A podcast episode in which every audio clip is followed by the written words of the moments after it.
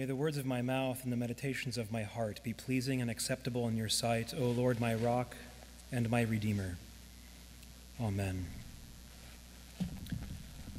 All right, let's go all the way back to the very beginning. The plastic in your brain is such that it, you don't actually remember most of this part, if not all. But for several weeks, you existed in total darkness, swimming about in amniotic fluid, siphoning food off of your mother, growing in seriously miraculous ways until you are ready to exit this warm, contained atmosphere for the cold, bright, traumatic place that we call the world. Try to imagine processing the amount of change that a newborn goes through at your current age. Imagine emerging from a dark, warm, cozy place into what for most of us has become a circus of very bright lights, lots of machines beeping, medical team members scurrying about. Your eyes, as a newborn, are processing light for the first time. And they can only see in black and white, and you can only focus a short distance. I'll say it's about the distance between a breast and a face. And the first thing that orients you in this seriously insane experience is the one thing that you have learned to recognize over the last several weeks, and it is the only thing that is familiar to you in the entire universe. It's the voice of your mother. You've been hearing her talk while you're in the womb. And yeah, it was a little bit garbled, but you were in there. You caught the vibrations. And now that you're out, in this chaos of everything being new, there is only one thing that you understand, and that is the voice of your mother. And immediately your brain begins to make connections between the face that you see, the voice that you recognize, and the superfood colostrum that you're eating, and you begin to realize this is your person. You found her. Now, those of you that know me know that I am not at all interested in letting a Hallmark greeting card holiday co opt the liturgy or message of the church, which is to say absolutely nothing about what I think about mothers, because you guys are the superheroes of the world. But it's not a liturgical celebration. I'm grateful for all of you. But I do want to point out that there is something deeply motherly about the way a good shepherd relates to the sheep and the way that sheep respond to the shepherd is very similar to the way that a small newborn infant responds to the voice of his or her mother. Sheep have a very keen sense of hearing. Their eyesight isn't great, but they can distinguish and recognize voices, and they can put together the call of the shepherd with the care of the shepherd. They'll come into the corral not because they want intuitively to be confined. In fact, if you've ever tried to get a sheep to do anything against their will, you know it's not going to work. I'm, how many city slickers am I talking to here? No one even wants to admit to it. All right. Yeah, sheep are stubborn. They're not going to go into the corral just because you want them to, just because you're going to force them to.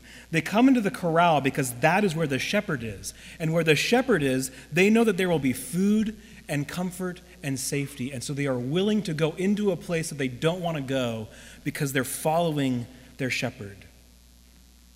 There's another interesting thing about sheep, and that is that they stick close together, at least to some degree, such that some of the herd may not actually hear the shepherd, him or herself, but they will follow the other sheep. And so, generally speaking, a good shepherd only needs a few of his sheep to hear him and respond for the entire flock to follow along where he wants them to go. As Jesus describes his shepherd like relationship to his followers, he is tapping into a very thick set of images that the people of Israel, his hearers, would have been familiar with. David, the king of Israel, had been a shepherd. Now, at the time, that was actually a net negative for David. Even among his own family, to have to go and watch the sheep was just for the dumb little brother. Just get out of here. You're underfoot. Go watch the sheep.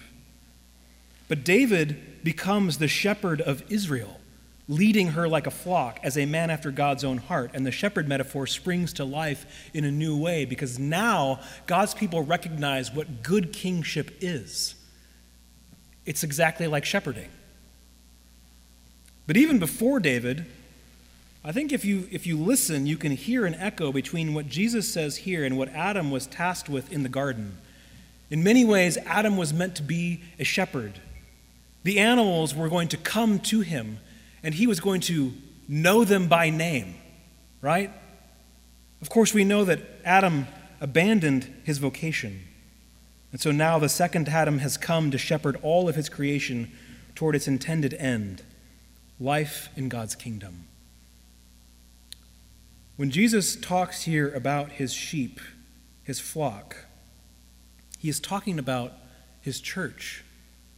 He's talking about all of us and his church throughout the world and across time. It is the church that hears the shepherd. It is the church that is known by the shepherd. It is the church that follows the shepherd. And the shepherd, in turn, gives to the church eternal life.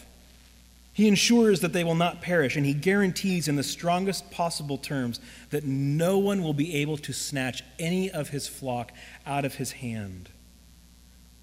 Did you notice that statement at the end of our reading of Trinitarian unity between the Son and the Father? That statement has been the bedrock of Christian doctrine for thousands of years. I and the Father are one. But how is Jesus using that idea of his unity with the Father in this paragraph? To describe for us how impossible it would be for any of his flock to be lost. Because Christ and the Father are one, and the strength of their hands is such that no one can snatch away any of their sheep. It's beyond anything in the universe. But we do have a potential snag here. Those of us who have spent really any amount of time in the church, I think, can throw around the term Jesus follower without really stopping to think about what we mean by that metaphor. We don't even realize that it is a metaphor anymore, which means that it's effectively become what's called a dead metaphor. Because it doesn't convey the meaning to us anymore. We've stopped thinking about what we mean when we say it. So, what does it mean to be a follower? For starters, it means not being the leader. There's one thing. It means to give up autonomy. It means to be willing to listen and respond to the leader, to the shepherd. Oh, but then now we have another question. Because we throw this phrase around a lot too. Well, I'm just listening to God. I'm listening for the Spirit. We listen to God. I even do it with our kids as they go. You're going to listen for the voice of Jesus. But how do we listen? Again, for starters, we have to stop talking so that we can listen.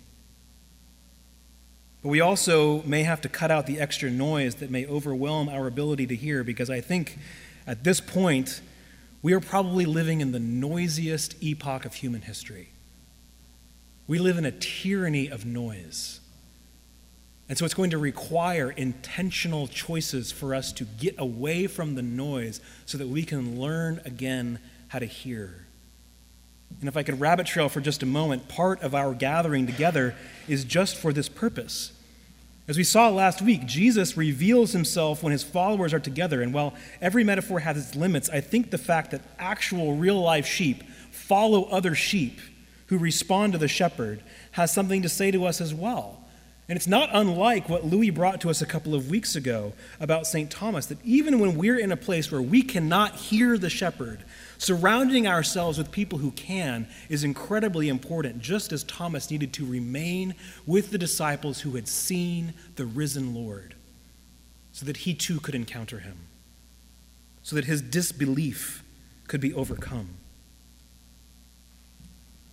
To be a follower requires humility but it also requires tenacity. Being a follower means not being the leader, but it also means not being a loner. Being a follower means being responsive to the leader's call, but it's not acquiescence, it's not weakness. There are times when the shepherd carries us, and there are times when we must climb up the difficult mountain trails through the valley of the shadow of death as we continue to follow him. Following involves putting one foot in front of the other, tracking down our shepherd. To follow is to respond to being chosen by in turn choosing. Right? This is love, not that we loved God, but that He loved us. And then He has given us the ability to love Him back. He chose His flock, and now we have the opportunity to respond by choosing Him. Christ calls us by name to be part of His flock, and we in turn call Him Lord in response. It's a difficult pose to strike.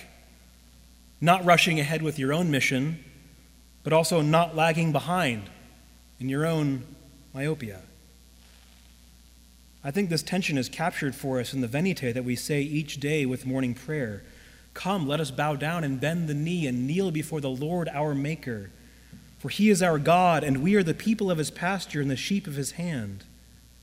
There's submission, there's humility, there's following. Oh, that today you would hearken to his voice.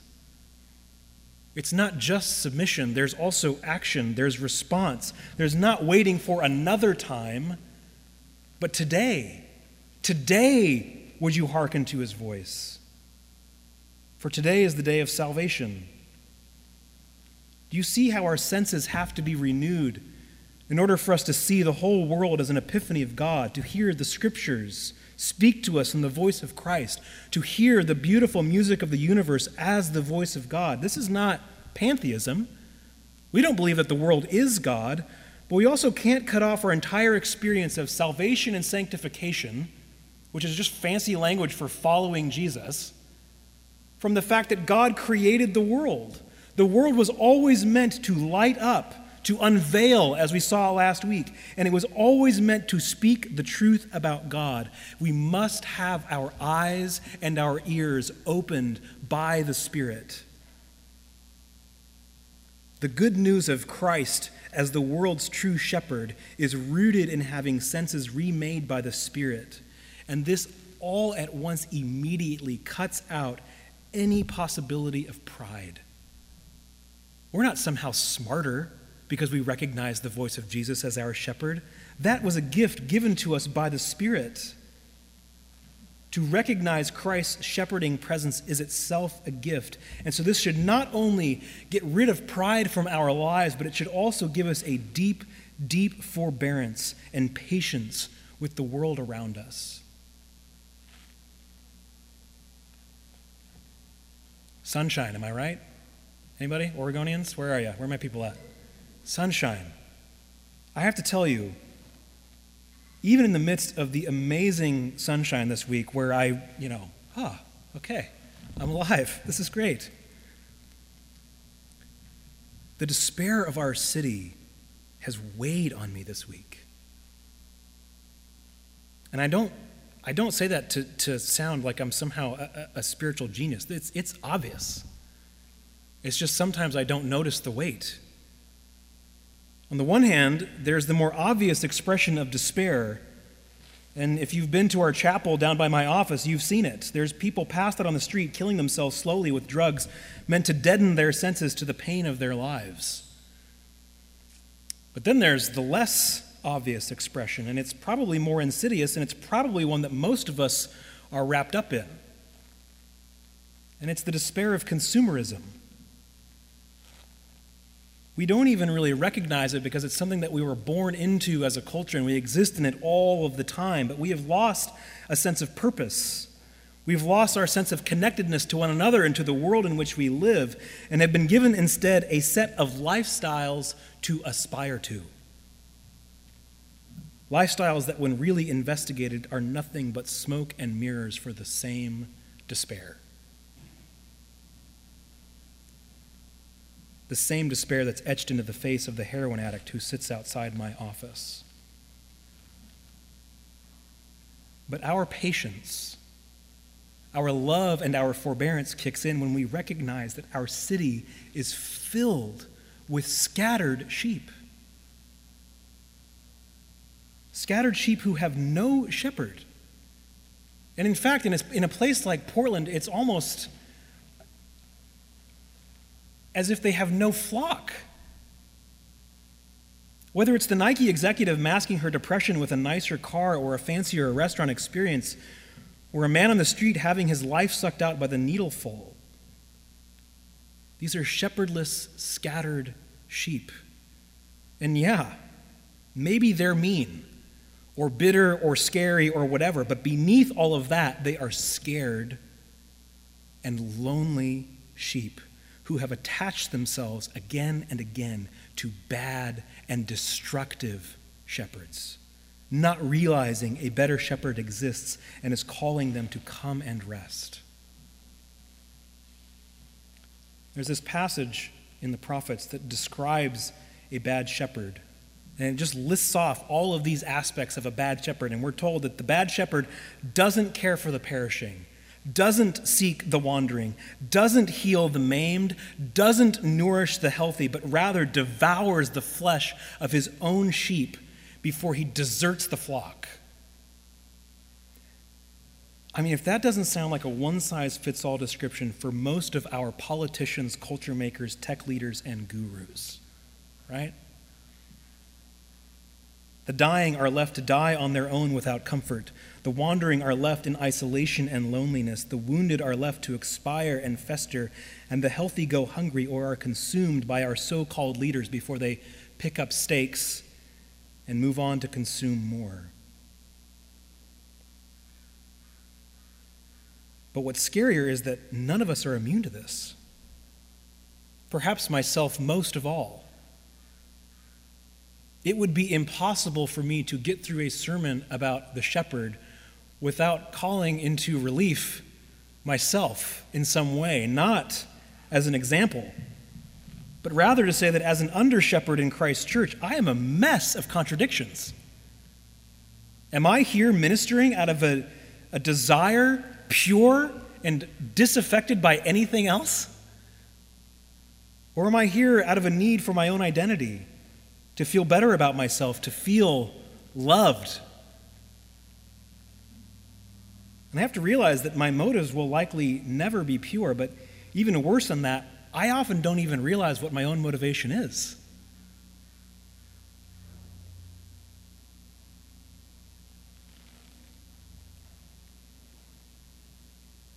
Unless you think that I'm having a really bad week, I say all that to say, thank God that my role is to leave space for Christ's priesthood, for Christ's shepherdness to be made manifest in our midst, because it is Jesus and Jesus alone who is the Good Shepherd.